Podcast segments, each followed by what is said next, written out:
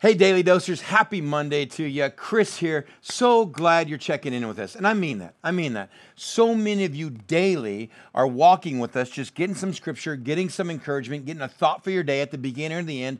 Thank you, not on behalf of us, because we need more people or more numbers. We pay for every subscriber, so we're not getting anything from this. It's what you're getting from your commitment to God and putting this in your life, and I just want to say thank you, thank you, thank you.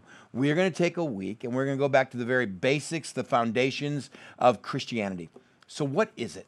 What do we hold on to? If you could say, look, I'm going to base my entire Christianity on what doctrine, what theology, take the entire Bible and kind of sum it up into just 5 daily doses, what would you do with that? Well, we're going to do with it what's been done in the Reformation, where the church truly needed to be reformed because it was highly religious, to go to 5 solas. It's that Latin term that simply means alone, to be solo, to be alone, that it's grace alone, it is Christ alone, it is the glory of God alone, it is Scripture alone. It's these things that we're going to take every day and we're going to look at and say, man, this is what it is. It is faith alone. It's not of us. And today I get to start with number 1. We're going to take them in this order at least, grace alone. What does it mean simply to be saved by grace? Probably the most famous verse in the entire Bible. So if you've been a Christian for a long time, you know them. But today we're just going to take a little dive into them. Ephesians 2:8-9 say this: "For it is by grace that you have been saved through faith. It is not of yourselves, it is a gift of God." What does it mean to be a Christian? You haven't worked for it. You haven't earned it. You can't live up to it. You're never going to deserve it. For you are saved by grace alone. Sola grace. It is grace alone. It is God's riches at Christ's expense. G-R-A-C-E. God's riches at the expense of his son. That's where you've been saved. It's not of works. It's not what you did. It's not what you earned. It's not something you lived up to. It wasn't once you got to status 7, you achieved this. It wasn't from your knowledge. It wasn't from your perfection. It is simply grace. It is a gift of God, it says, a gift of God, not by works, so that no one can boast.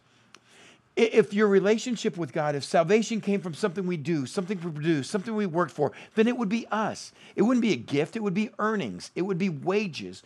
Our salvation is a gift. It was given to us by God, paid for by Jesus. All we had to do is accept it. And that's by faith alone. By faith, I had to realize I don't deserve it. I don't earn it. But God in his majestic grace said, Chris, I'm going to give you what you can never get or earn on your own. I'm going to take care of sin in your life, and you have no way of doing that. There's no amount of living right, of being good. Chris, it is grace. It is a gift. Well, it sounds expensive. It sounds like someone had to work for this. They did. It was Christ. Jesus paid for it. And it's the most expensive gift you will ever get in your entire life. But it's given to you, because if it was by works, what you did, you could boast about it. You would brag about it. Well, this is why I did get salvation. There is nothing you do. It is grace alone. And then catch this next verse. For we are God's workmanship. I love that. We are created. We are God's workmanship. The Greek word there is poema. We are God's poem. We are God's tangible expression of love, that God made us knit together in our mother's womb. Psalms 139. Why? Why did God give us such an extravagant gift? Why would God give that to us? Nothing we had to earn or deserve. Always by faith, we just have to accept it. Why? Because he created you. He loved you. You are God's workmanship. But then get this. Created in Christ Jesus to do good works, which God prepared in advance for us to do.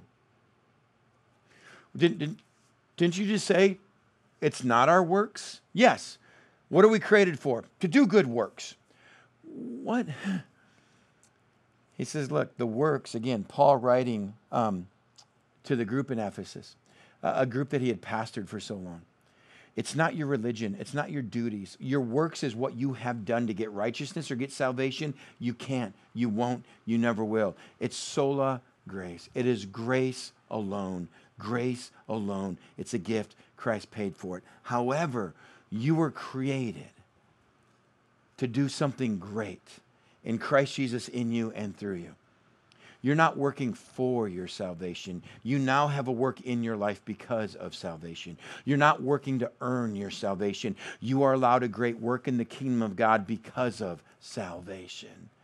Oh, this week, the building blocks, the foundation of Christianity. Step one, it's not you. It's never been about you. It can't be you. Give up. Lay it down. Accept it. By faith, I accept. God, you did this for me. I now belong to you. I'm saved. It's grace alone. And now you're created in Christ Jesus, that there be a great work that can happen in your life and through your life. What a rush. We'll see you tomorrow.